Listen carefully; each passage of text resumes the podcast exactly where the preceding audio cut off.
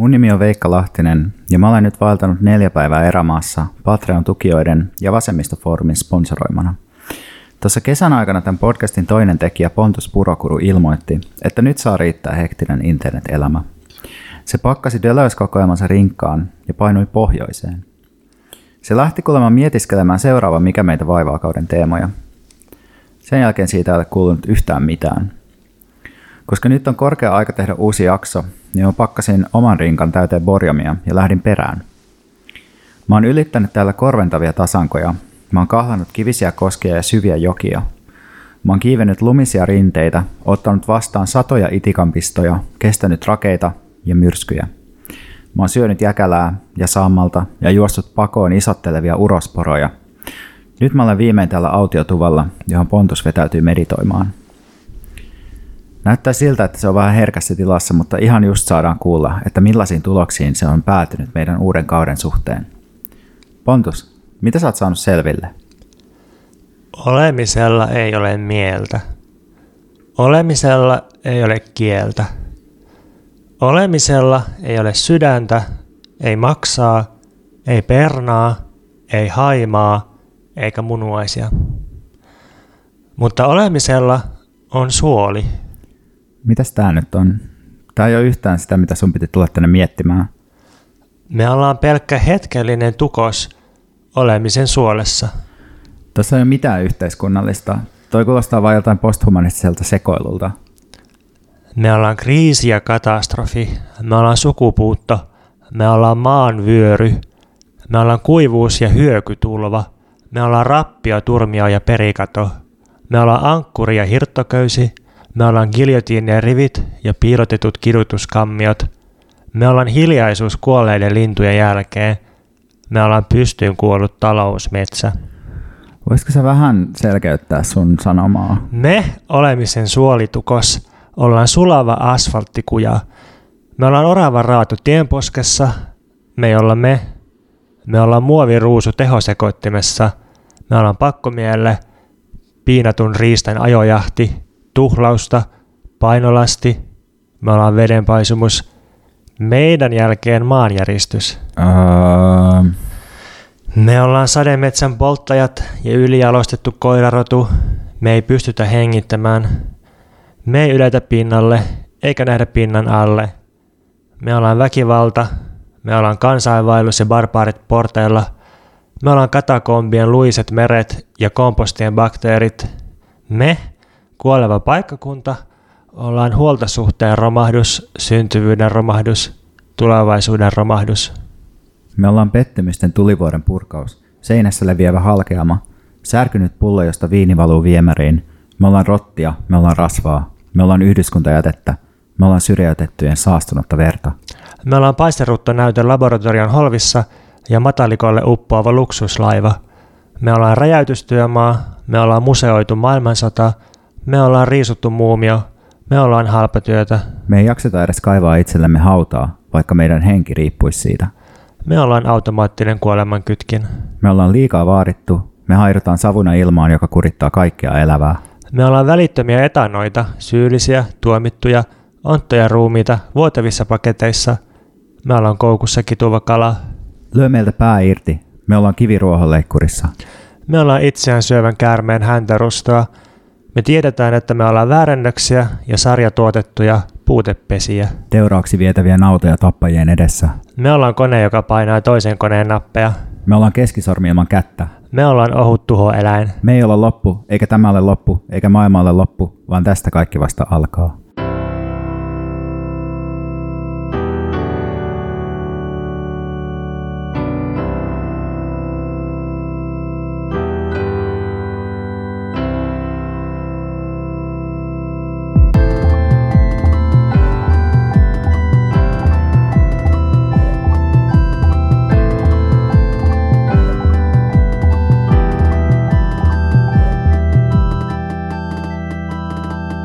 Kuten saatoitte huomata, tätä podcastia ei enää julkaise Voima.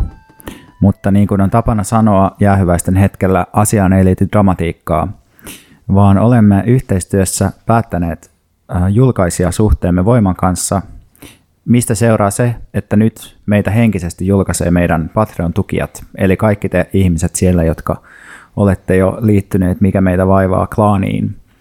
Ja me suositellaan lämpimästi muillekin meidän kuulijoille joukkoon liittymistä, sillä nyt meidän vuosijäsenyys, jolla saa siis koko vuoden ajaksi uudet jaksot ja lisäksi kaiken, mitä sieltä Patreonista löytyy, eli ennäs back-katalogin, 43 € plus alv, eli noin 50. Eli pääsee kuuntelemaan meidän täysin automatisoitu avaruushamon luksuspiiri, lukupiirikeskustelut ja sanoinko mä luksuslukupiiri?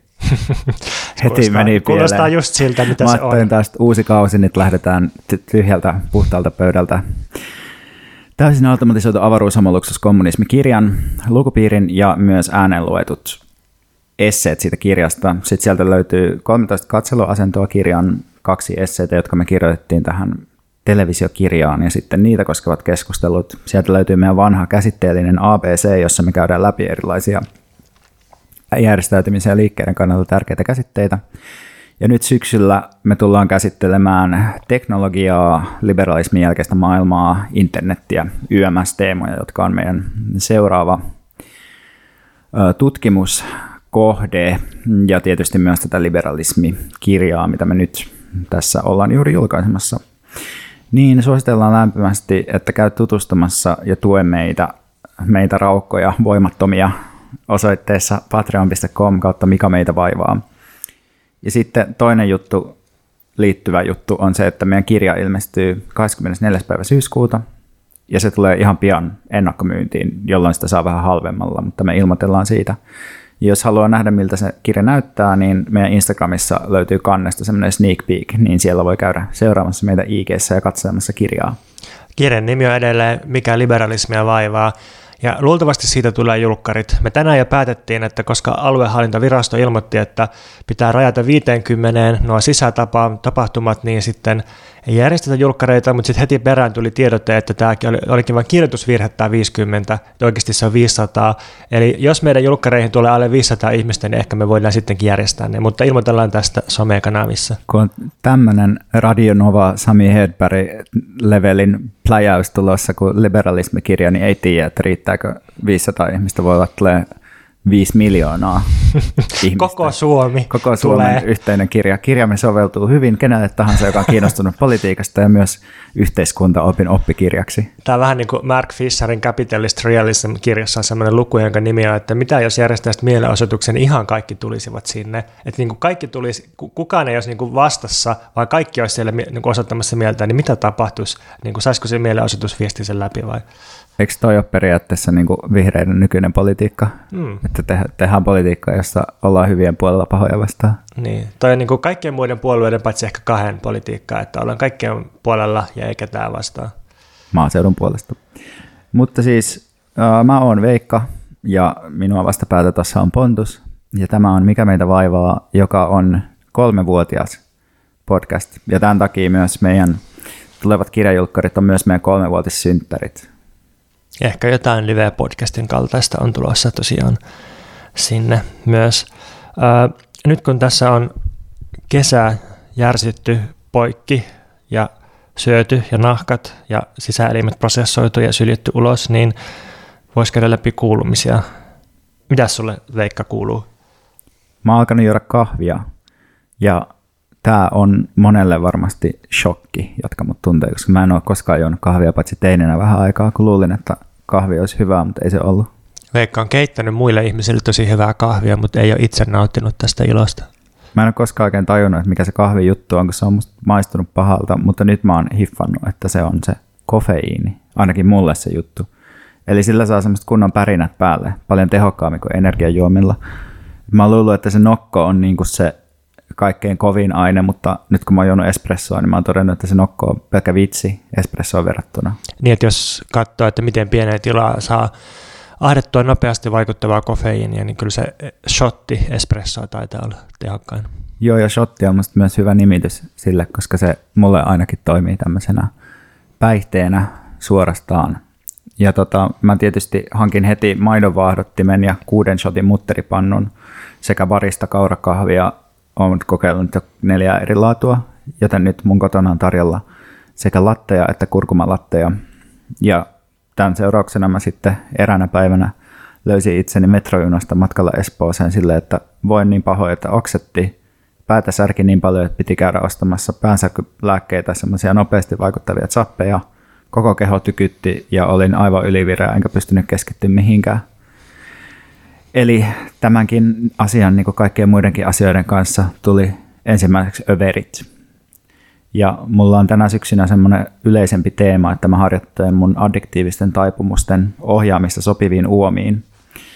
Että koko ajan pitää mulla olla kunnon pöhinä päällä ja kehossa pitää virrata, mutta mä etsin sellaisia uomia, että ei tarvitsisi koko ajan ajatella sitä seuraavaa fiksiä tai sitten tehdä semmoista heiluriliikettä itsekieltämyksen ja sitten periksi antamisen ja övereiden vetämisen välillä.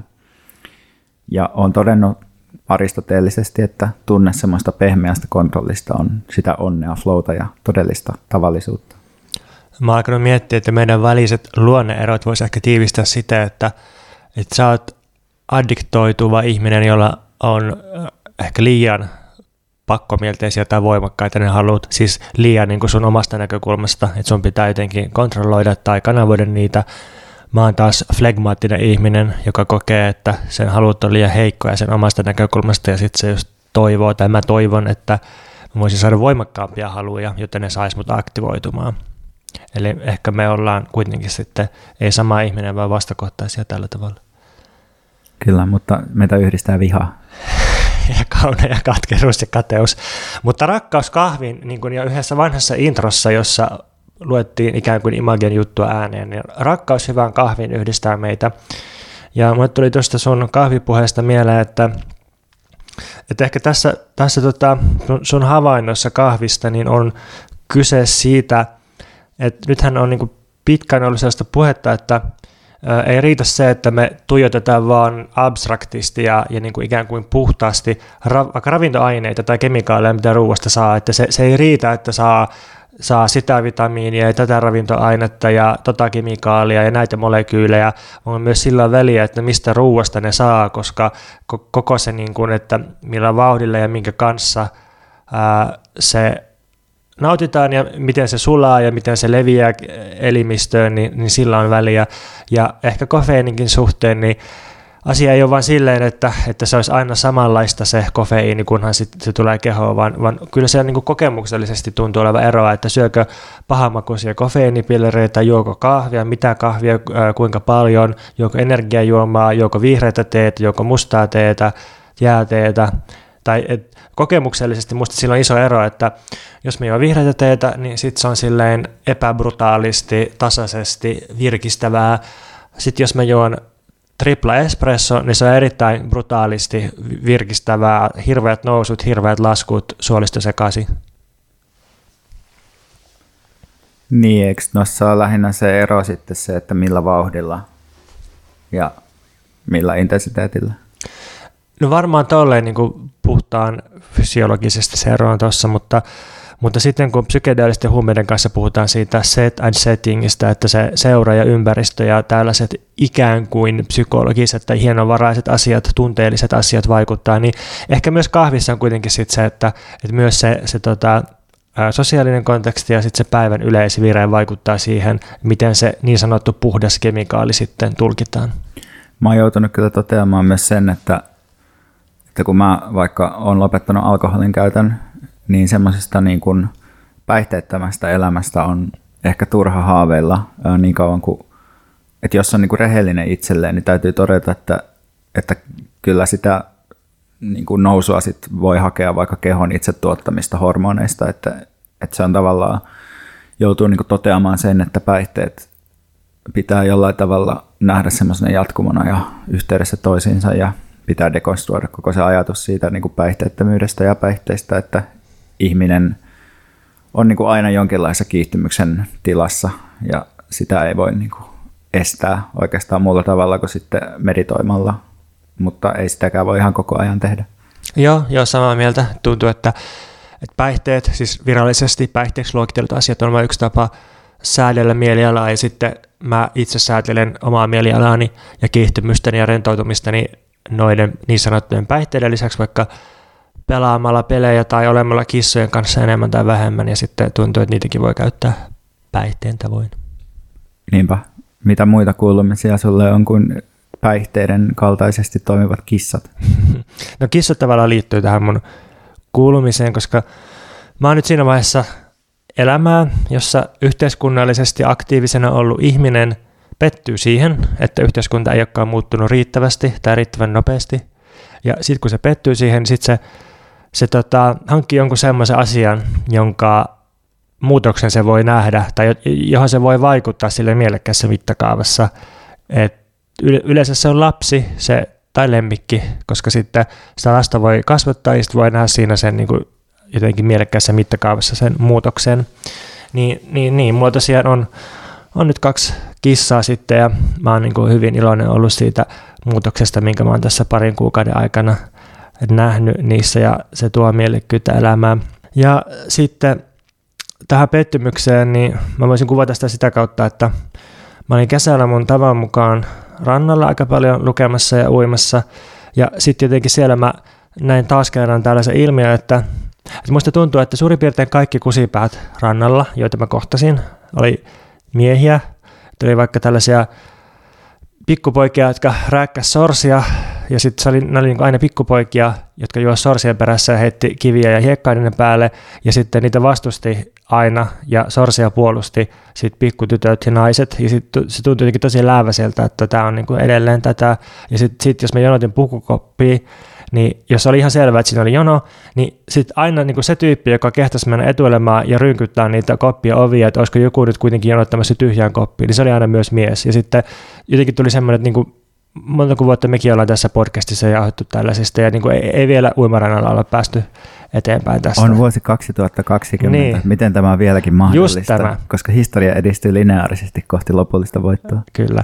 Ja sitten hallitus ei ole saanut mitään aikaa, ja jotenkin toimeentulo ja yleinen elämisen mielekkyyden kollektiivinen stressi on välillä tuntunut aika kovalta tässä kesän aikana. Niin sitten kissojen kanssa olemisen lisäksi mä oon viettänyt sellaista eristäytymisen ja vetäytymisen kesää. Mä sanoin Veikalle tuossa yksi kerta loppukesästä, kun nähtiin, että nyt mulla ehkä viime alkaa olla sellainen olo, että mä voisin nähdä taas ihmisiä. Sitten Veikka kysyi multa, että no oot sä nähnyt viikon sisällä ketään muuta kuin mua. Ja sitten mä tajusin, että itse asiassa en mä ole nähnyt ketään muuta kuin Veikkaa viikon sisällä, että ehkä olin kuitenkin sitten eristäytymisen tarpeessa. No sit mä menin Suomen käsivarteen ja Norjan Lappiin vaeltamaan, ja se oli hirveän hyvä kokemus, ja sitten tajusin oikeastaan, että miten siellä eräeristyksessä huomasi, että miten stressaantunut olin ollut ilman suoraan kokemusta stressautumisesta. Tämä on sellainen kokemus, mikä tulee siis pari kertaa vuodessa, niin kuin huomisen just lukemalla tämän podcastin vanhoja tuotantologeja, että mulla on tämmöinen toistunut aina pari kertaa vuodessa. Ja sitten siellä erämaassa, kun ei ollut verkkoa, eli puhelimella ei tehnyt mitään, mihin olisi tarvinnut langatonta yhteyttä, niin mä pidin puhelinta lentokoneen muodissa, ja sitten mulle tuli sellainen olo, että tämä on itse asiassa tosi mahtavaa, ja tästä pitäisi tehdä joku TED Talk, että elämä airplane modeissa, living in an airplane mode. Ja niin, en tiedä, ehkä mun pitäisi kirjoittaa joku self-help-kirja tästä. Ainakin toi olisi täydellinen nimi sille, airplane mode. Kyllä, varsinkin nyt, kun lentokoneissa ei voi kauheasti matkustaa pandemian takia ja sitten myös paheksutaan ekologisista syistä, niin sitten se metaforisuus korostuu, että meillä ei ole niin kuin airplaneja, mutta meillä on airplane mode kuitenkin. Että airplane on niin kuin se paheksuttava asia, mutta airplane mode, niin siitä voisi tulla itse asiassa hyveellinen asia, ja niin kuin tästä saa jotain kehiteltyä. Ja sitten mä oon aloittanut myös suomalaisen eräkirjallisuuden uudistamisen, ja kirjoitin semmoisen lyyrisen esseen vaeltamisen opetuksista, ja tämä tulee Kansan uutisiin jossain vaiheessa, ja sitten aion linkata sen jonnekin, joten kannattaa seurata. Sitten ennen kuin me mennään meidän varsinaisiin vaivoihin tänään, niin mä haluaisin tehdä sivilisaatiopäivityksen. Nimittäin aikaisemmin, ehkä toisella kaudella, tässä podcastissa on esitetty dilemma sivilisaatiosta. Ja siis sivilisaation voi määritellä tälle ohimennen monimutkaiseksi ja kerrostuneeksi yhteiskunnaksi, jossa rakennetaan kaupunkeja ja joka tyypillisesti käyttää kirjoitettua kieltä ja viljelee maata, jos joku siis miettii, että mikä ihmeen sivilisaatio. Mutta siis se dilemma, mistä me ollaan puhuttu, niin on tämmöinen, että yhtäältä nämä niin sanotut sivilisaatiot vaikuttaa pitemmän päälle ekologisesti täysin kestämättömältä.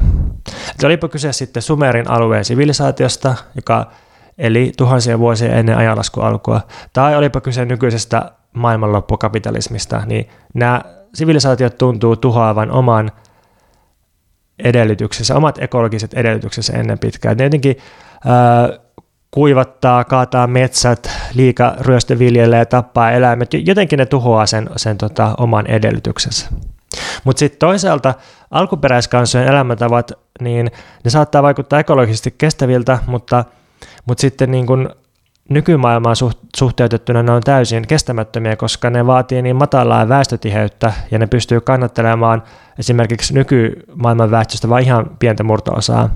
Ja sitten tämä niinku dilemma on tämä, että onks, niinku, kumpi, tai jos kumpaakaan ei voida suoraan valita, niin onko mitään esimerkkiä monimutkaisesta sivilisaatiosta, joka olisi kestänyt tosi pitkään? Eli onko mitään korkeakulttuuria, joka ei olisi tuhonnut omia ekologisia ehtojaan? Nyt mä ilokseni voin vastata tähän, että kyllä on esimerkki. Mä siteeraan mun mökillä kirjoittamaa päiväkirjaa. Sumerit eivät kestäneet, Rooma romahti 500 vuodessa, kapitalismi hiipuu kuin hurrikaani kuivalla maalla, mutta Egypti kesti 7000 vuotta ennen kuin britit tulivat. Kyllä, egyptiläiset olivat salaisuus myös itselleen, mutta me tiedämme, heidän salaisuutensa oli liete. Niilin säännöllinen tulva hedelmöitti heidät lietteellään. He kuuntelivat ja elivät kuin kasvit, jotka nousevat lietteestä. Upeaa. Kiitos. Tämän mä opin Ashley Dawsonin kirjasta Extinction. A Radical History. Tämä on lyhyt kirja massasukupuutosta ja kapitalismista. Suosittelen sitä kaikille. Se on tosiaan tosi lyhyt, tosi helppolukuinen. Laitetaan tuonne jaksonootteihin tarkemmin toi. Mutta Egypti on tosiaan ollut korkeakulttuuri, joka kesti 7000 vuotta ja vasta sitten, kun britit kolonisoi, niin se romahti ekologisesti. Haluatko vähemmän kryptisessä muodossa esittää tämän lietteen ja niin kuin pitkän selviytymisen yhteyden? No ilmeisesti siinä, missä vaikka sumerit rakensi keinotekoisia kastelukanavia ja sitten niin kun käytti sen maansa hedelmällisyyden loppuun, niin sitten se alkoi suolaantua jossain vaiheessa, niin egyptiläiset eivät rakentaneet tällaisia keinotekoisia järjestelmiä, vaan ne seurasi sitä luonnon sykliä, seurasi Niilin sykliä ja käytti Niilin tulvan niin kun ikään kuin luonnollisesti tuomaan lietettä sitten lannoittamaan ja siihen niin kuin perusti maanviljelyksensä, eivät lähteneet sörkkimään sitä systeemiä, niin tällä perusteella se sitten toimi. Eli don't fuck with the system, tai siis don't fuck with Mother Earth. Eli only good system is a Mother Earth system, sound system. Hyvä lopetus. Mikäs sua, Veikka, tänään vaivaa?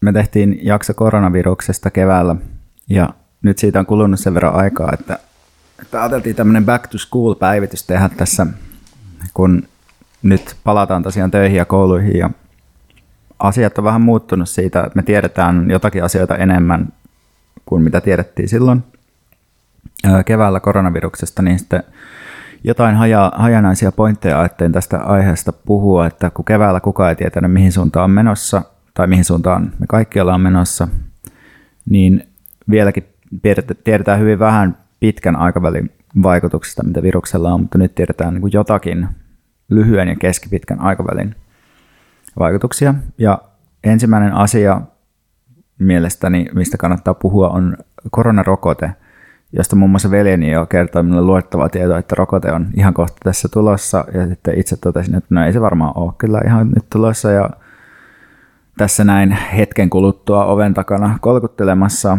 että tuntuu, että tässä rokotepuheessa on jotain samaa kuin mitä on kuullut, kun on kuunnellut startupien pitchejä nuorena konsulttina Demos Helsingillä, että aina ollaan mullistamassa kaikkia hyvin nopeasti, mutta mitään konkreettista ei oikein tunnu tapahtuvan. Niin se, että oikeasti päästäisiin johonkin rokotteeseen, joka sitten eliminoi lopullisesti viruksen, tai ainakin tekee siitä tehottoman, niin siihen kyllä taitaa mennä vielä aika paljon aikaa. tuosta tuli mieleen, että mä kuuntelin Financial Timesin podcastia, joka oli haastatellut Venäjän terveysviranomaisia, ja sieltä tuli sitten semmoinen pointti, että kohta jokaisella suurvallalla on oma rokotteensa, ja sitten muiden valtioiden, pienempien valtioiden on päätettävä, että kehen luottaa sitten. Siis tämä, että Venäjällä on oma versionsa rokotteesta, USAlla on oma, Briteillä on oma ja Kiinalla on oma, ja sitten muiden maiden pitää päättää, tuottaako tästä nyt Venäjään, Kiinaa vai vaikka Jenkkeihin. Ja sitten tietysti ne, kaikki nämä julkaistaan avoimesti, tai Venäjäkin on ilmoittanut, että ne antaa tämän rokotteensa kyllä niin kuin yleiseen käyttöön, sen niin kuin designin ja näin, mutta sitten se on vähän niin kuin se on pehmeän vallan käyttöä, että kehen nyt sitten, kenen testeihin luottaa ja mitä lähtee seuraamaan. Eli jotenkin tässä on kyse geopolitiikasta eikä pelkästään terveysasiasta tässä rokotekysymyksessä. Ja niin joo, mä jotenkin koko ajan olen ihmetellyt sitä ajatusta, että sitten kun tulisi ilmoitus, että tässä on rokote, että se ratkaisisi mitään suoraan, koska tosiaan sen jakelu ja sitten ne ihmiset, jotka ei sitä halua ottaa, ja sitten jos miettii sitä, että kuinka kauan on kestänyt hävittää jotkut aikaisemmin hävitetyt taudit rokotteilla. Et sitähän nyt on toisteltu, että polion hävittämisessä kesti 25 vuotta rokotteilla. Mielenkiintoista tässä on sekin, että tätähän voi tarkastaa niin kuin eräänlaisena tämmöisenä biopoliittisena arms raceina, että suurvallat kilpailee rokotevarustelussa keskenään. Ja kyseessä on sitten suoraan elämän hallitseminen sitten tämän rokotteen kautta. Mun toinen havainto on, että ei kovin yllättävä havainto, mutta että viruksen rintamat on siirtynyt Suomen ulkopuolelle. Ja samalla koronauutisointi on täällä aika lailla laantunut ja vähän muuntunut. Että tuossa niin kuin maalis-huhtikuussa luettiin koko ajan sitä, että montako tautitapausta Euroopassa, montako tautitapausta Suomessa, montako tautitapausta Iso-Britanniassa. Nyt on silleen, että Intiassa on 70 000 tapausta päivässä, Brasiliassa 45 000, USAssa 40 000, Kolumbiassa ja Perussa molemmissa 10 000. Ja Euroopassa, missä nyt ollaan huolestuttu tästä erityisesti Etelä-Euroopan, läntisen ja eteläisen Euroopan koronatilanteesta, niin siellä Espanjassa ja Ranskassa on noin 4000 tapausta molemmissa. Eli aika erilaisissa luvuissa niin kuin liikutaan eri puolilla maailmaa, mutta tietysti täytyy huomioida myös se, että Intia ei ole mitenkään valtiona rinnastettavissa esimerkiksi Espanjaan, koska Intiassa asuu yli 1 miljardi ihmistä ja Espanjassa asuu 45 miljoonaa. Mutta kuitenkin niin kuin, tämä on siirtynyt sellaiseksi globaaliksi uutisaiheeksi, mikä yleensä tarkoittaa siis Suomessa sitä, että eihän täällä siis kauheasti uutisoida. Esimerkiksi Intian koronatapauksessa täällä uutisoidaan vaan siitä, että tuoko intialaiset marjanpoimijat koronaa Suomeen 5 kappaletta vai 3 kappaletta positiivisia tartuntoja. No sitten seuraava havaintoni on, että nythän niin kuin etätyö, verkkokauppa, kotimaan matkailu, sellaiset asiat trendaa, mutta ei tullut suurta ihmiskunnan valaistumista Suomessa tai muualla. Ja nature is not healing, toisin kuin silloin ajattelivat ne ihmiset, jotka jakoivat videoita siitä, miten delfiinit ovat palanneet Venetsian kanaleihin, mikä oli sitten täyttä fake newsia. Että sen sijaan on itse asiassa käynyt ilmi, että ihmiset, jotka on etätöissä, ne tekee enemmän töitä kuin ne teki silloin, kun ne ei ollut etätöissä. Itselläkin siis työteho on vaan kasvanut helvetisti, kun ei tarvitse olla siellä työpaikassa jatkuvia keskeytystä ja kahvihetkien häiritsemänä. Että ne, kenellä töitä on, niin tekee jopa pidempää päivää kuin aikaisemmin ja luontoa tuhotaan niin paljon kuin pystytään. Ja nyt sen pystyy vielä tekemään silleen, että ketään ei kiinnosta, koska ihmisiä kiinnostaa vaan se rokote, joka tulee jossain vaiheessa. No sitten Suomessa sosiaalidemokratia on nyt porskuttanut vallassa. Mutta tähän pitää nyt todeta sitten, että koska korona, niin hallitus ei ole siis vieläkään toteuttanut varsinaista hallitusohjelmaansa. Ja näyttääkin siltä, että tämä niin kuin maailman ilmastoystävällisin hallitus saa olla ilmastoystävällinen just sen takia, että kukaan ei vaadi, että se tekee niitä ilmastotoimia. Eli se voi pysyä sellaisena ikuisena lupauksena ja ihmiselle jää mieleen ne kivat kuvat siitä hallitusviisikosta, missä on niitä nuoria naisia, joilla on niitä tyylikkäitä skandinaavisia designeja päällä, mutta nythän on niin kuin ollut, meillä on ollut tämä hallitus vuoden ja 3 kuukautta, mutta kaikki isot ilmastotoimet on edelleen suuri kysymysmerkki. Mitään definitiivistä ei ole tehty. Seuraava havainto liittyy mun viime koronajaksossa tekemään havaintoa siitä, että äärioikeisto on menettänyt tarinansa. No, ei mennyt sitten niin kauan, että perussuomalaiset löysi äänensä uudelleen. Eli nyt kun EU:ssa tehtiin koronatukipakettipäätös, niin Sebastian Tynkkynen ja Ville Tavio ja ketäs näitä on, näitä persojen tämmöisiä äänekkämpiä tyyppejä, niin onnistui erittäin hyvin tällaisessa vastamedia-vyörytyksessä, jossa he vaati, että eduskunnan pitää palata nyt niin kuin istuntotauolta ja pitää saada crooked Sanna Marin oikeuteen suunnilleen, että on toimittu perustuslain vastaisesti, kun on menty tekemään tämmöinen EU-päätös tai EU-tukipäätös ilman, että konsultoidaan eduskuntaa, ja se todella niin kuin on näkynyt perussuomalaisten kannatuksessa, että he hallitsi tätä vastalause-uutisilmastoa tässä kesällä. No sitten sen voi todeta myös, että Suomessa koronavaikutukset on kautta linja olleet mun nähdäkseni yllättävän pienet. Talouden dippaus ei ole käynyt lähelläkään vielä finanssikriisiä. Tietysti me ollaan keskellä tätä koronapandemiaa vielä, mutta kuitenkin työttömyysluvut ei ole ollut erityisen katastrofaalisia, että nyt kesäkuussa verrattuna viime vuoden kesäkuuhun taisi olla joku vajaan prosentin verran enemmän työttömiä, ilmoittautuneita työttömiä. Se ei tietysti välttämättä kerro siitä koko tilanteesta, ja yteitä tulee tässä pikkuhiljaa, että justiin tänään kun äänitetään, niin Viking Line on muun muassa ilmoittanut, että 200 hengen YT-neuvottelut alkaa. Sitten mun viimeinen havainto on, että on huomioarvoista, että tämän pandemian tai pandemioiden yleensä politisointi ympäristön näkökulmasta on epäonnistunut. Eli kun mietitään, että millaista keskustelua nyt tässä käydään niin tästä pandemiasta, niin se on niin kuin rokote, matkustusrajoitukset, marjanpoimijat. Ja sen sijaan se, että miksi meillä on näitä pandemioita koko ajan, tai miksi meillä pandemioita tulee, miksi niitä tulee jatkossa enemmän, niin siitä on ehkä pari kolumnia ollut, josta minä kirjoitin yhden. Ja se on surkea tilanne, jos mun kolumni on niinku näitä niinku keskeisiä lähteitä tässä aiheessa. Ei, mutta siis, että just tämä intensiivinen maatalous ja sen mukanaan tuomat yhdenmukaiset eläinkannat, joiden läpi tämmöiset virukset leviää nopeasti, tuotantoeläinten resilienssin mataluus tehotuotannon olosuhteissa, ihmisen ja villin luonnon lisääntyvät kohtaamiset, kun tehotuotanto vie maa-alueita. Kaikki tällaiset asiat on ollut aivan niin kuin poissa, että ei ole niin kuin ollut tilaa tälle, ja musta se liittyy kyllä osittain siihen, että ympäristötahot ei ole onnistunut tätä kauheasti politisoimaan. Mä en antanut sulle suuvuoro tässä, vaan tykitin läpi koko listan, mietin, että tuliko jotain ajatuksia näistä muista pointeista kuin rokotepointista.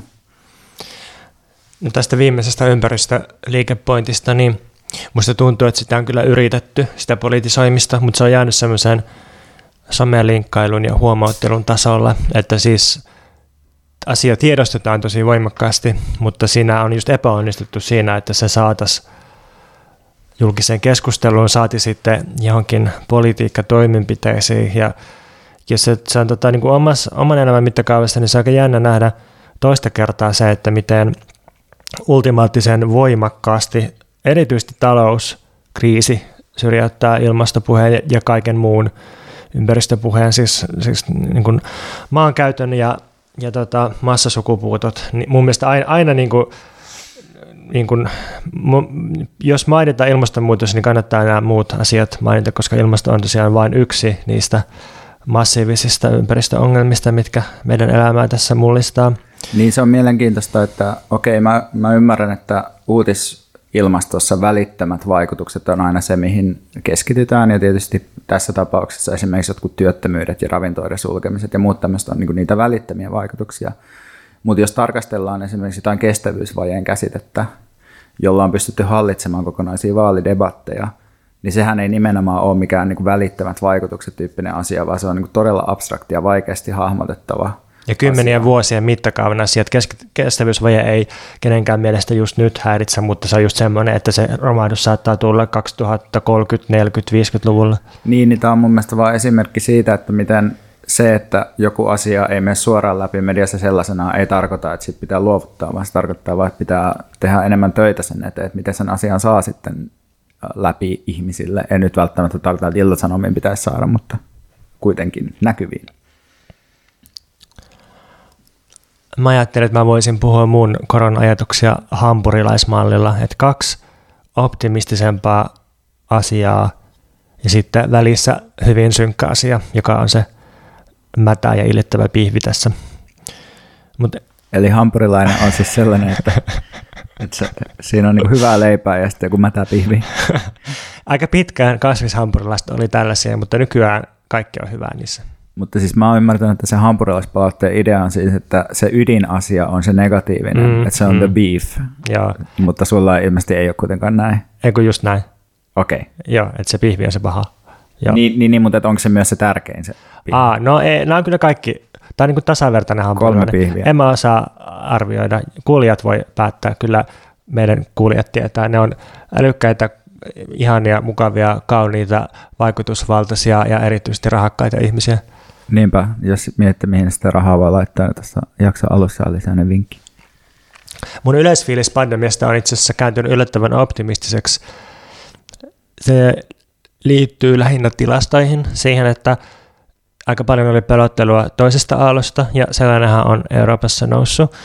Mutta niin kuin Veikka tuossa luetteli lukuja, niin se ei ole ihan niin kova kuin mitä olisi voinut ajatella, jos miettii, että on tässä kuitenkin ollut jonkun verran matkustelua ja massatapahtumisia, niin ihan tosi vähän lopulta mun mielestä erityisesti Suomessa on tullut uusia tartuntoja suhteessa siihen, että miten ihmiset on taas tavannut toisiaan. Ja sitten toinen huomio on, että vaikka se tartunnat on noussut, ja nyt mä puhun lähinnä Euroopasta, niin kuolemantapaukset ei oikeastaan ole noussut. Et se, tästähän on monet asiantuntijalääkäritkin sanonut, että oikeastaan ei osaa täysin selittää, että mistä tämä johtuu, että kuolemantapaukset ei ole lähtenyt nousuun, että se viive, mikä siinä on, niin se on jo koettu, että niitä olisi pitänyt lähteä nousuun, että jonkun verran se voi liittyä, tai varmasti liittyy siihen, että nyt uusia tartuntoja on tullut erityisesti nuorille, jotka ei niin härkästi kuole, mutta että ehkä siinä voi olla jotain muutakin, ja no en lähde spekuloimaan sillä, että mistä on kyse, mutta sitten ehkä vielä laajemmin voi sanoa, että monissa köyhemmissä valtioissa ympäri maailman, joissa ollaan koko ajan odotettu, että tulee täysromahdus ja katastrofi, niin sitten se jotenkin jostain syystä ei ole sitten lähtenyt, että on tullut tartuntoja, mutta se ei ole mitenkään räjähtänyt, eikä niinku terveydenhuoltojärjestelmä kuitenkaan sitten romahtanut. Pakistan on esimerkki tällaisesta valtiosta.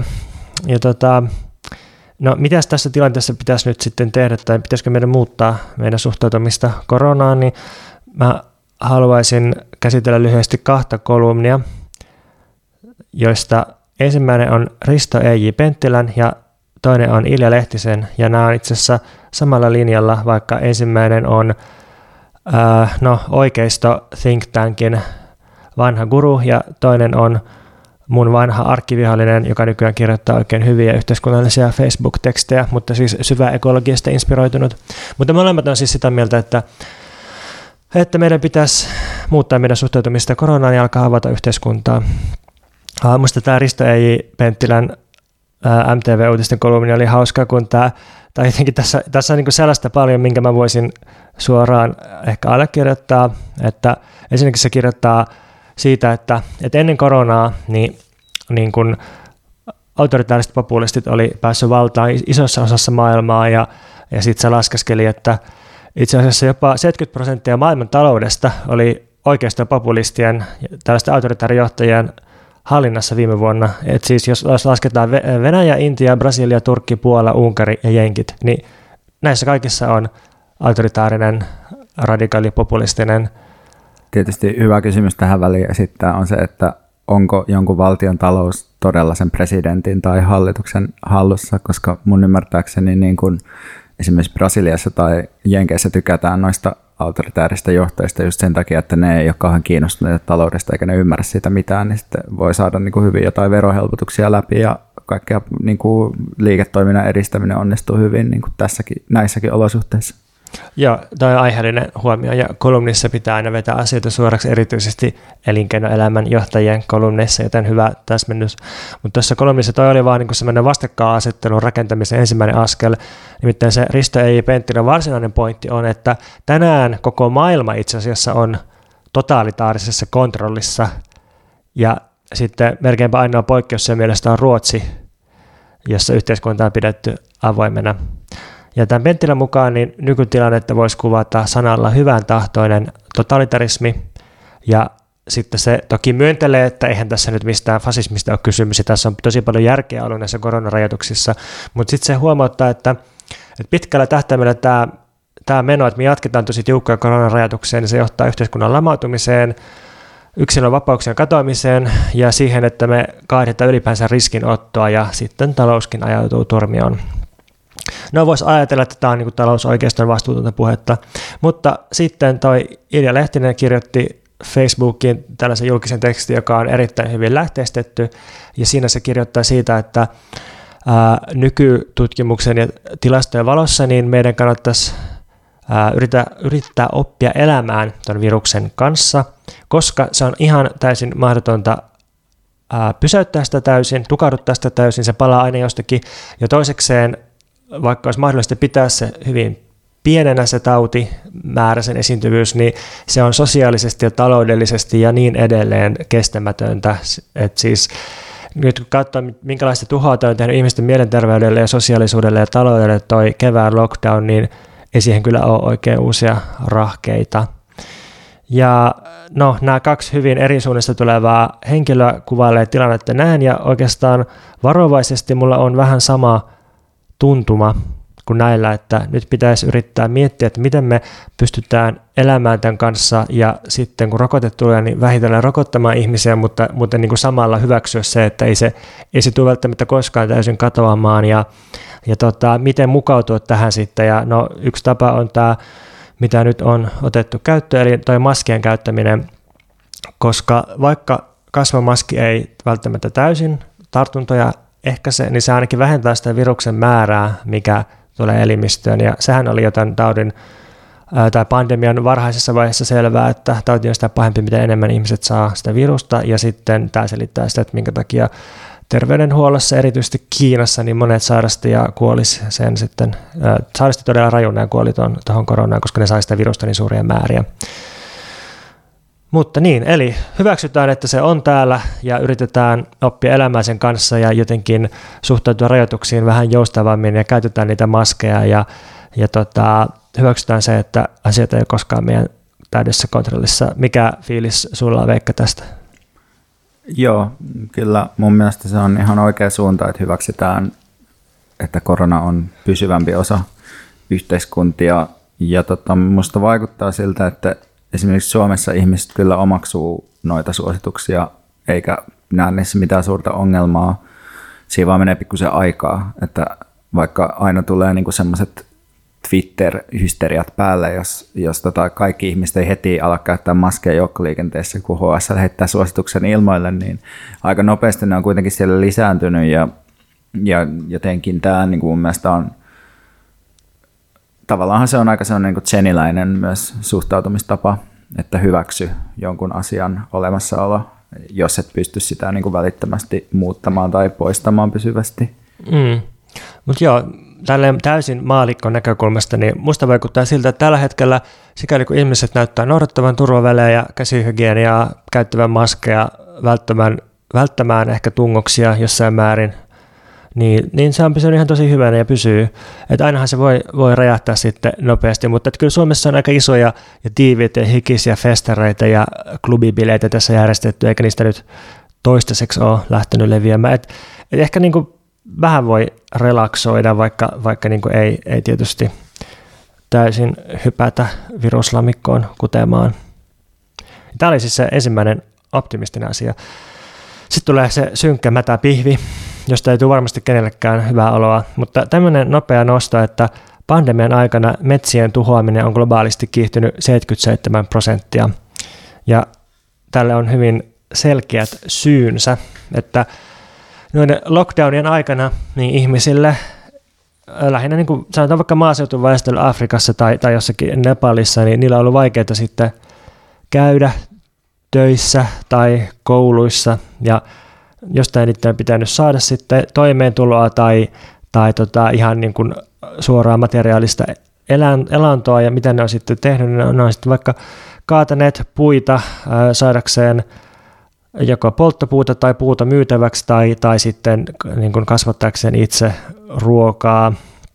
Ja nyt on aika paljon kaikkia tilastoja siitä, että miten paljon erilaisten luonnonresurssien laiton harvestointi on sitten lisääntynyt tässä. Mutta tämä niin kuin siis yhteiskunnallinen juttu, että jos ihmisillä ei ole muuta pääsyä toimeentuloon, niin sit ne alkaa entistä enemmän tuhota luontoa. Ja sitten tietenkin on se rakenteellisempi tai niin kuin globaalimpi maailmantalouden juttu, että palmuöljyn, soijan ja pihvin tuotanto on tietysti, niin kuin tiedetään, niin muutenkin kiihtynyt tässä, ja sehän nyt vasta hävittääkin metsiä. Mutta jotta ei jäätäisi liiallisen synkkyyteen, niin mennään sitten siihen pohjaleipään, briossishämpylän alimpaan optimistiseen kerrokseen, ja tämä nyt ei suoraan liity koronaan, mutta mä ajattelin nostaa tällaiseksi ilonpilkahdukseksi New York Timesin julkaiseman näkökulmatekstin, se on niin kuin, Opinion-sivuilla julkaistu näkökulmateksti, siitä, että miten vasemmistolla on nyt oikeastaan enemmän syytä optimismiin kuin koskaan. Sen on kirjoittanut Thea Riofrancos, löytyy Twitteristä nimellä @riofrancos, joka on Assistant Professor of Political Science Providencen yliopistossa.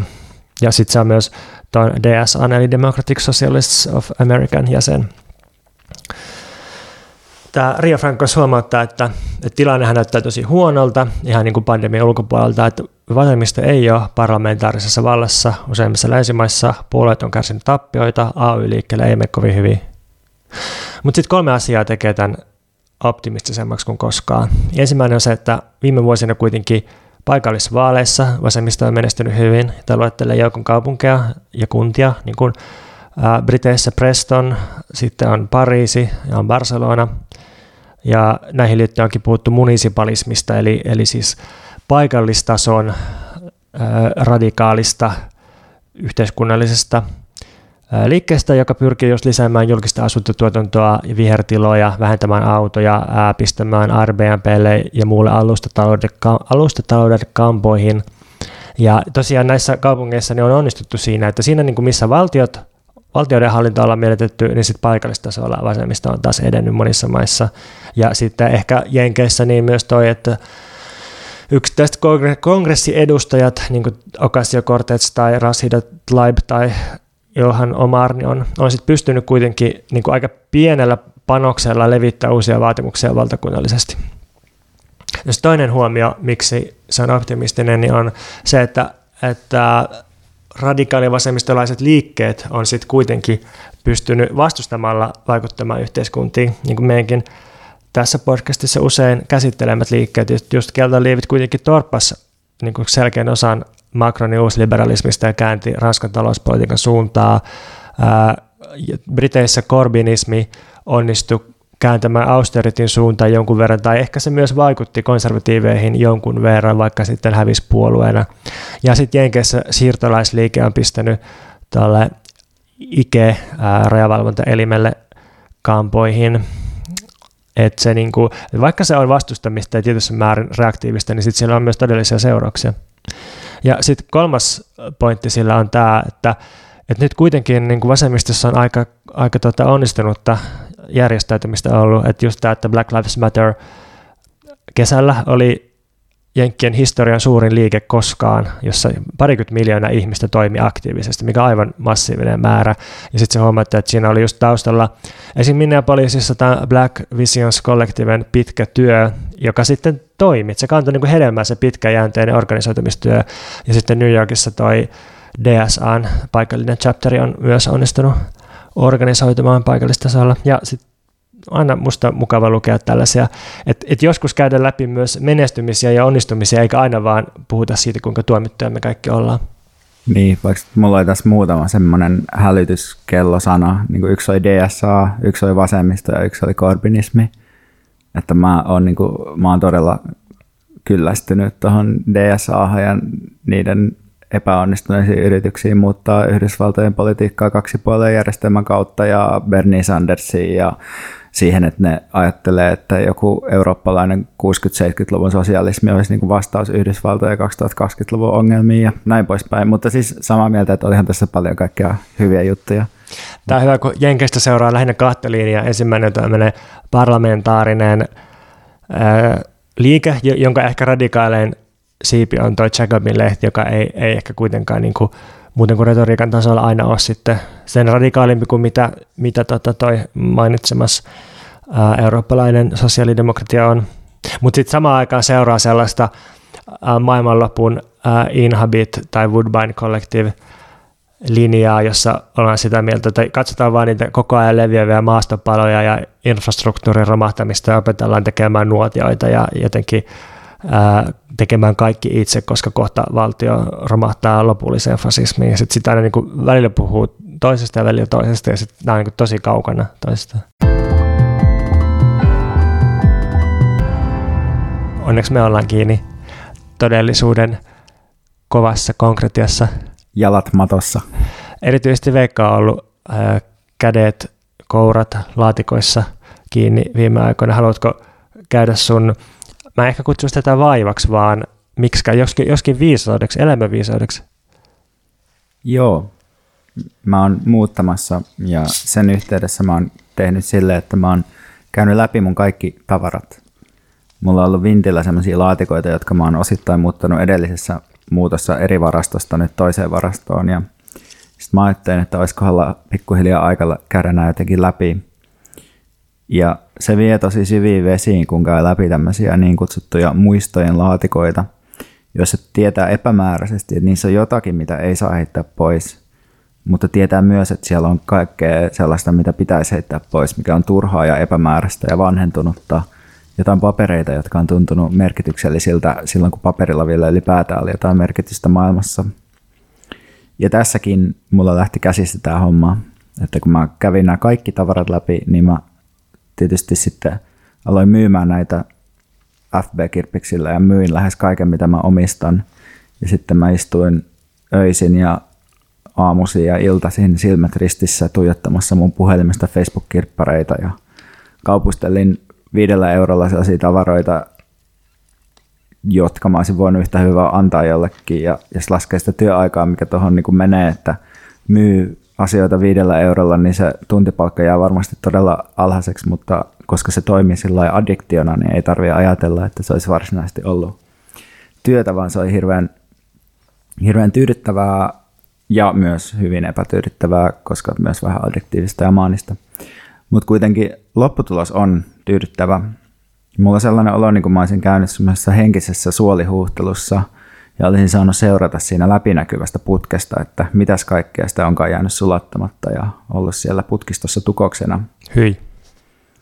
Niinpä. Mutta tästä huomaa vaan sen, että miten esineet sisältää aina jonkinlaisen ylijäämän niin kuin itseään enemmän, että ne ei ole vaan se esine, vaan niihin kiinnittyy muistoja. Ne edustaa jo sulkeutuneita ajanjaksoja ja ihmisiä, joihin ei ole yhteyttä enää.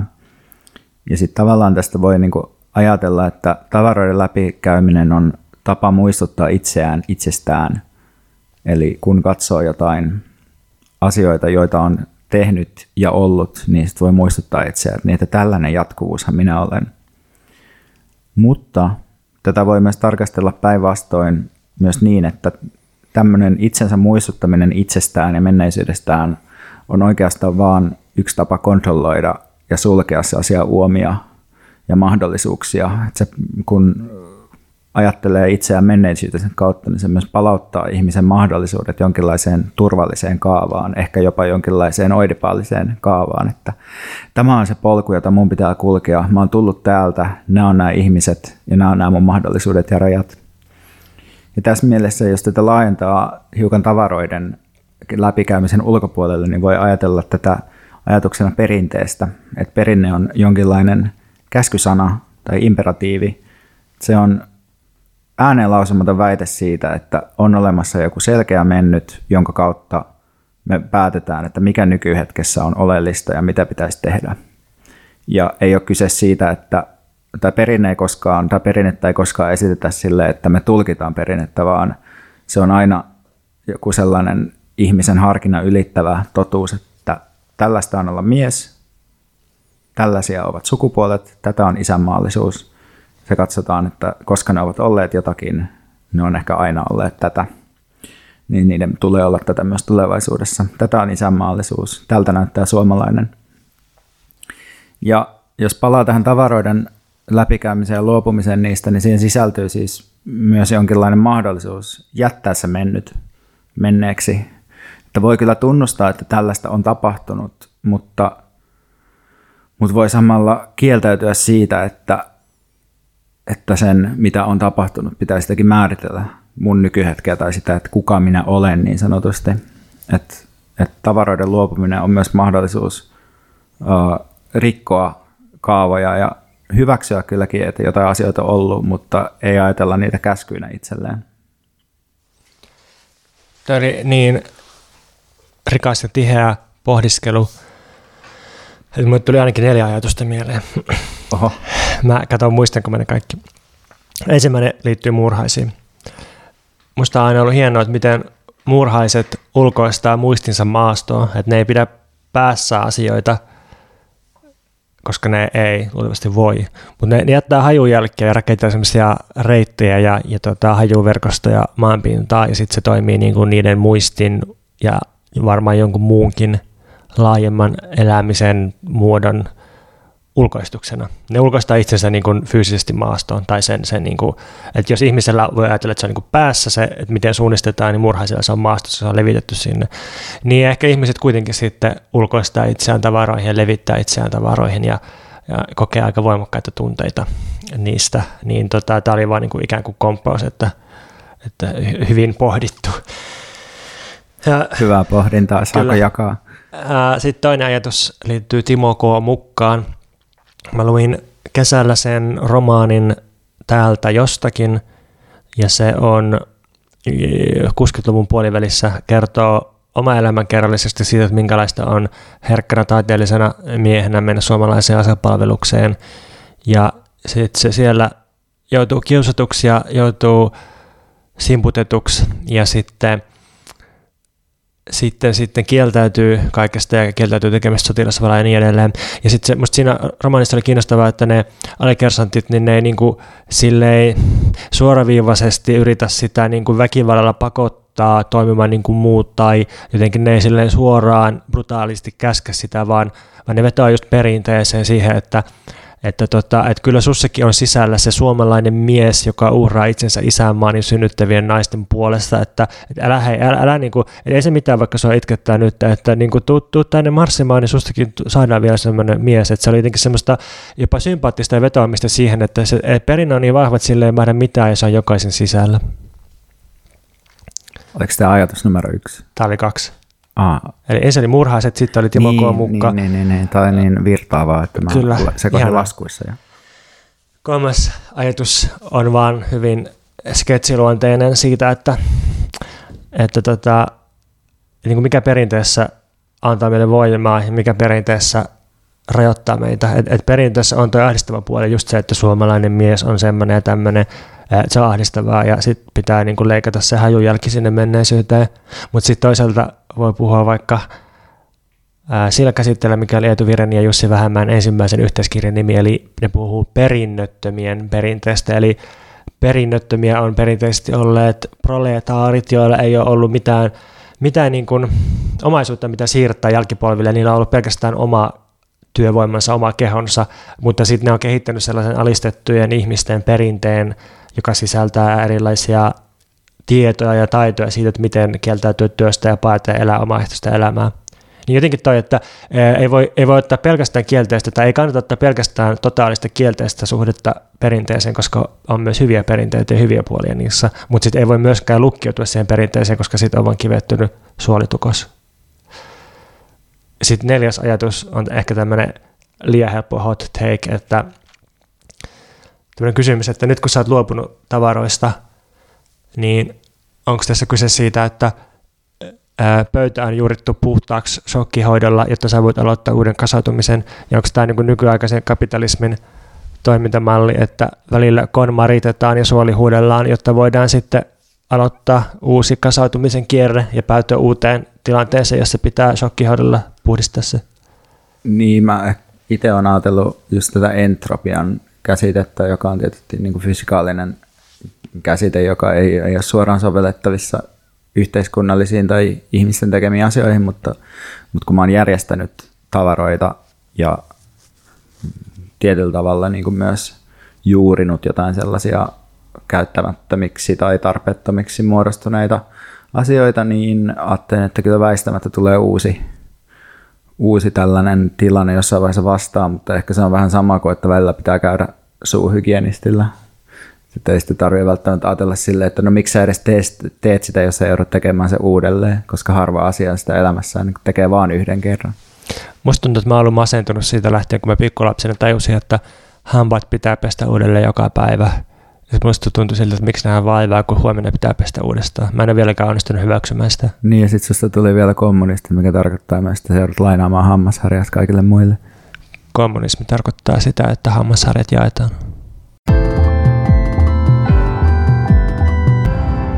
Mä olen keksinyt meille uuden sarjafeaturen tähän podcastiin. Nimittäin mietin, että me voitaisiin käsitellä syksyn aikana erilaisia kliseitä, siis yhteiskunnallisessa keskustelussa ja erityisesti Veikan vihaamassa vasemmistolaisessa keskustelussa. Ja aluksi haluan muistuttaa, että kliseet on usein totta ja niistä ei tarvitse täysin luopua. Eli kliseistä ei ehkä pääse eroon tai ei ainakaan kannata ottaa hatkoja sillä tavalla, että jotenkin kokonaisvaltaisesti julistaa, että tätä asiaa ei sitten saa käyttää, että siitä ei ole kyse, vaan yritetään ehkä miettiä ennemmin, että mikä on ollut jonkun kliseytyneen asian alkuperäinen tarkoitus ja mitä mielekästä siinä on ja mitä mieletöntä siinä on. No, ensiksi haluaisin käsitellä tällaista sanaa kuin normalisointi, kun nythän vuosikausia on syytetty, että vaikkapa että se ja se media normalisoi sitä ja sitä. Niin mun ensimmäinen blogikirjoitus, jonka mä julkaisin tässä Veikka Lahtinen blogissa, taisi olla, että joku rasismin normalisoinnin vuosi, 4 tapaa, jolla on normalisoitu rasismia. Ja sen alkuperäinen tarkoitushan on mielekäs, koska siinä on kai kyse siitä, että huomautetaan vain ihmisten tarpeesta sopeutua muuttuviin normeihin.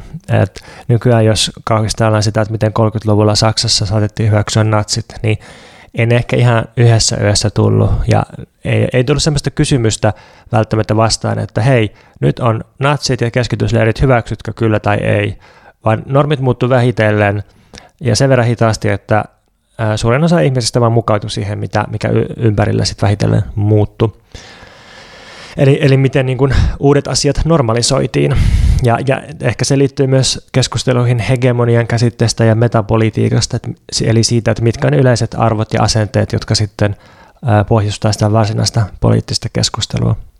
Mutta nyt musta tuntuu, että normalisoinnin käsitettä käytetään lähinnä voimattomana ja katkerana syytöksenä medialle siitä, että media toimii niin kuin se on aina toiminut, tai että sanotaan vaikka, että oikeistoliberaali media toimii kaupallisesti niin kuin sen pitää toimia sen sääntöjen ja osakkeenomistajien mukaan. Ja sitten sanotaan, että nyt te normalisoitte haitallista käytöstä, niin tämä syytöshän pitää siis täysin paikkansa.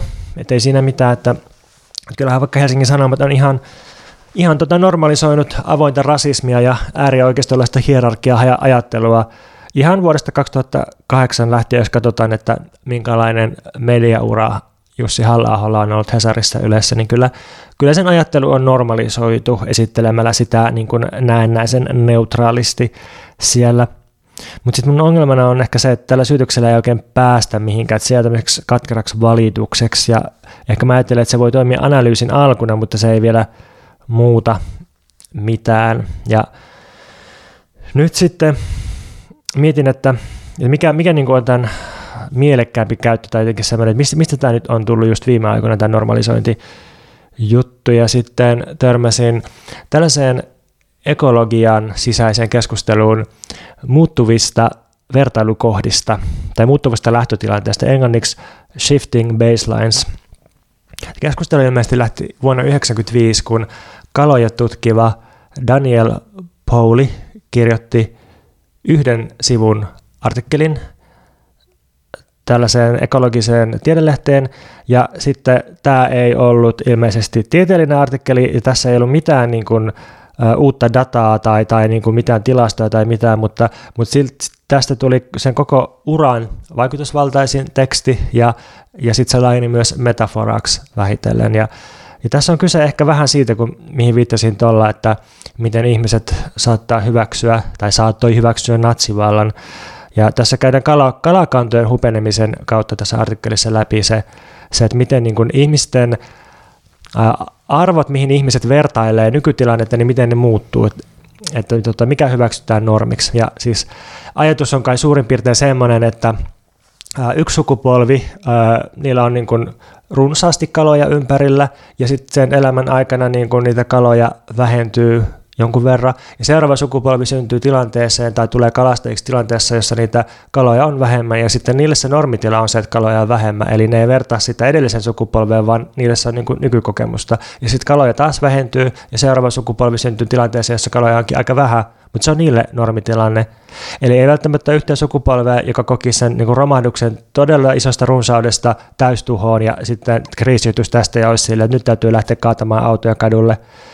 Ja, eli tämä, niin kuin, tämä baseline, mihin verrataan muutosta, eli se siirtyy koko ajan. Ja nyt sitten Vox-lehti kirjoitti tästä artikkelin, jossa huomautettiin, että nykytutkimuksen mukaan niin tällaista unohtamista ja vertailukohtien siirtymistä tapahtuu myös yhden ihmisen oman elämän sisällä, ja erityisesti se on tutkimuksissa tai kyselyissä havaittu suhteessa ilmastonmuutokseen. Jos geologisessa mittakaavassa, niin ilmasto muuttuu ihan poikkeuksellisen naurettavan nopeasti ja samoin massasukupuutto kiihtyy todella hälyttävällä vauhdilla, niin yhden ihmisen elämässä, niin vaikka ihminen voi kokea kyllä elämänsä aikana, ehkä sanotaan 20 vuoden aikana aika dramaattisen muutoksen, niin sitten parin vuoden sisällä ne muutokset on kuitenkin niin pieniä, että se ei saa meitä sitten toimimaan kuitenkaan, niin kuin, että se ei niin kuin nosta tunteita silleen äkillisesti. Että sanotaan, että jos poliisi tappaa mustaihoisen miehen, niin se on niin kuin aika semmoinen naps-tapahtuma, että se, niin kuin, se laukaisee sen toiminnan, mutta sitten ilmastonmuutos, niin siinä koko ajan muuttuu se, että mihin verrataan, ja ei tule sellaista äkillistä yhtä asiaa, ja tässä oli paljon esimerkkejä tässä Vox-lehden jutussa siitä, että se niin kuin semmoinen tulvan taso Floridassa, mikä niin kuin aikaisemmin olisi ollut aivan täysin niin kuin ajattelemattomissa, niin se on nyt ihan normaali, tai se, että isossa osassa jenkkejä niin on niin kova kuumuus tai metsäpalot, että ihmisten pitää joko pysyä sisällä tai sitten niin kuin paeta kotoa joka vuosi, niin nykyään se on, niin kuin, se on vaan semmoinen, mihin on mukauduttu. Ja tämän, niin kuin, tämän normalisointikäsitteen nyt ehkä perimmäinen pointti on musta se, että muistutetaan meitä, että miten äärimmäisen vaikeaa meidän ihmisinä on ajatella poliittisesti pitemmällä aikavälillä. Ja nyt sitten kysymys siitä, että miten tällaista unohdusta tai normalisointia vastaan voisi taistella, niin se on musta vaikea, mä en osaa vastata siihen, mutta laajemmin niin mulle tuli mieleen kaksi alustavaa vastausta.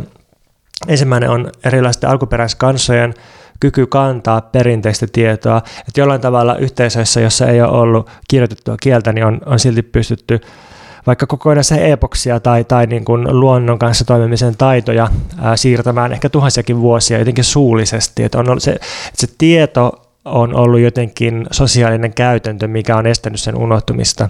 Ja ehkä myös toi perinnettömien perinne on onnistunut jotain sellaista tekemään, ehkä työväenliikkeet on onnistunut tekemään sellaista historiassa. Ja sitten toinen asia, millä voi taistella unohdusta ja normalisointia vastaan, niin on mun mielestä taide. Siinä mielessä taide vastustaa entropiaa, kuolemaa, unohdusta. Taide voi aina havahduttaa ja jollain tavalla näyttää uudella tavalla sen, mikä on normalisoitu. Kolmantena sanoisin tietysti, että mä luulen, että se on sellainen vasemmisto- ja oikeistoperinteiden ero, että vasemmisto taistelee vastaan ja oikeisto taistelee puolesta. Tai ei se ole mikään ehkä perinteiden ero, se on ehkä niin kuin nykyajan ero, että vasemmisto itkee sitä, että taas toi normalisoitetaan. Ja sitten oikeastaan miettii, että mitäs käsitteitä seuraavaksi normalisoitaisiin. Niin siinä on ehkä mun mielestä myös se oleellinen pointti, että ei kannata tapella sitä vastaan, että joku yrittää luoda jotain käsitteitä, vaan luo omia, luo parempia. Eli sen lisäksi, että taistellaan huonoja asioiden normalisoitumista vastaan, niin meidän pitää normalisoida hyviä asioita. Niin, ja just sellaisia, mitä itse halutaan, ja just jotenkin varsinkin mun mielestä, että ehkä se on se, niin kuin se oleellinen juttu, että mikä tuossa kliseisimmässä, ärsyttävimmässä tavassa käyttää normalisoinnin käsitettä on, niin se on just se, että sä vaan osoitteet, että pahoja asioita tapahtuu sun ympärillä, mutta sä et tee niille yhtään mitään. Sä luulet, että se osoittaminen on joku teko, mutta ei se ole. Lopeta. Mikä sua, Veikka, tänään suosituttaa? Mikä vituttaa tänään? Ei, joo. Pitää kaivaa mun muistiinpanot esille. Mä muista vaan kaikkea, mikä ottaa päähän. No ei. Mä haluaisin suosittaa kurkumalattea. Se on semmoista mukavaa lipittämistä. Sopii pimeäviin iltoihin. Jos ei halua enää ottaa kofeiinia, niin sitten... Mä oon itse kaivannut jostain influencer-blogista, missä on sellainen ihana seesteisen näköinen ihminen kuvissa, niin tämmöisen ohjeen, että... Tai itse asiassa sanon tämän ihan niin kuin omana ohjeena, koska tässä on myös tuotemerkkejä. Valion Oddly Good baristajuomaa, joka on siis halvempaa kuin se Oatlyn, mutta mun mielestä aika hyvää. Sitten kookosöljyä, mustapippuria, kurkumaa ja kanelia. Ja itse valmistan tämän juoman niin, että laitan ensin kattilaan puolikkaan ruokalusikallisen kookosöljyä, sitten maun mukaan kurkumaa ja mustapippuria ja kanelia. Mustapippuri ja kookosöljy auttaa kurkuman imeytymistä. Sitten kiehuvaa vettä vähän sinne, sitten sekoitetaan näitä. Sitten sen jälkeen kaadetaan sitä maitoa ja kuumennetaan sitä silleen, että se alkaa vähän höyryymään se koko juoma ja sitten sekoitetaan se koko juttu uudelleen. Oikein hyvää. Sitten toinen suositukseni on, että, ja tämä on siis ihmisille, joilla on energiaa tähän, että myy turhat asiat pois, mutta ei KonMari-metodilla, vaan kuten Emmi Pääkkönen on koinannut konveikka-metodilla. Ja se metodi menee silleen, että kun sä käyt läpi sun tavaroita, niin katso sitä tavaraa silleen, että jos mä näkisin tämän nyt kirppiksellä, niin kokisinko mä tarpeelliseksi ostaa tämän asian. Ja jos vastaus on ei, niin myy se tai anna se pois, riippuen siitä, että mihin riittää kärsivällisyys. Ja tässä mielestäni auttaa se, että on joku ulkoinen työntävä tekijä, niin kuin mulla muutto. Mutta siitä voi myös tehdä sen projektin, että minä en nyt halua enää tätä turhaa paskaa, vaan minä nyt teen tälle jotakin. Jos on semmoinen fiilis, niin toi toimii mun mielestä todella hyvin. Mitä sä haluat suositella? Ensin haluan suositella Taru Torikan podcastia Pieni karanteenikirjakerho. Voi olla, että podcast muuttaa nimensä ennen pitkää, sikäli kun ollaan ulkona karanteenista, mutta Taru Torikan kirjallisuuspodcast. Joskus podcasteissa, joita tekee amatöörit, niin on huomaa, että toimittajuus ei välttämättä halusi tai vaikka kysymykset on liian pitkiä tai epävarmoja, mutta toi Taru Torikan podcast niin on musta siitä todella hyvä, että Taru osaa juontaa ja haastatella tosi taitavasti, näkee, että se on tehnyt aikaisemminkin kirjakerhoa radioon, sehän teki Jaanes Ekholmin kanssa suurta hesalaista kirjakerhoa aikoinaan Radio Helsingille. Ja nyt tosiaan tässä podcastissa niin haastatellaan suomalaisia kirjailijoita, joilta on tullut viime aikoina kirjoja ulos. Siellä on muun muassa Anu Kaajaa ja Harri Salmenniemeä ja taitaa olla Kari Hotakainenkin ja sitten tämä Johannes Ekholm siellä. Ja nämä on musta hyviä keskusteluja, ne mitä mä oon tähän mennessä kuullut. Sitten mä haluan suositella eräkirjallisuutta tai ehkä niin kuin nostaa yhden sieltä esiin. Nimittäin tämmöinen tyyppi kuin Samuli Paulaharju julkaisi 30-luvulla kirjan nimeltä Tunturin yöpuolta. Tätä voisi ehkä kuvailla tunturikauhuksi, tätä genreä. Eli siis kummitustarinoita, jotka sijoittuu Lappiin ja joissa on sikäläistä perinnettä käytetty hyväksi. Ja siellä on noitia ja eläviä kuolleita ja näkkejä ja itse saatana esiintyy ainakin yhdessä tarinassa. Ja nyt tämä kirja on siis public domainissa, siihen ei ole enää tekijäoikeudet voimassa, eli se löytyy kaikista Projekt Gutenbergistä ja muista ilmaiseksi. Ja lisäksi Yle on tuottanut siitä äänikirjan, jossa luetaan noin novellit ääneen, niin se on ihan hauskaa lukemista. Ja sitten haluan suositella vielä Tutkijaliitolta ilmestynyttä Emmanuel Kochean kirjaa Kasvien elämä, sekoittumisen metafysiikkaa. Ja tästä puhutaan seikkaperäisemmin, tai ainakin tämän kirjan 27. ensimmäisestä sivusta meidän Patreonissa, patreon.com/mikämeitavaivaa. Joo, tosiaan sinne kannattaa nyt mennä, koska tosiaan kun meillä ei enää ole julkaisijaa, niin tarvitsemme tukeanne vielä enemmän kuin aikaisemmin, ja nyt jos haluaa liittyä meidän tukijaksi, niin se meidän halvemman jäsenyyden, eli $5 kuukausijäsenyyden saa nyt mukavalla 15% vuosialennuksella, jos ottaa sen koko vuodeksi. Eli sen saa noin 50. Sinne siis kaikki. Ja tosi kivaa, että olemme taas täällä ja te olette taas siellä ja voimme olla yhdessä. Kiitos kaikille kaikesta.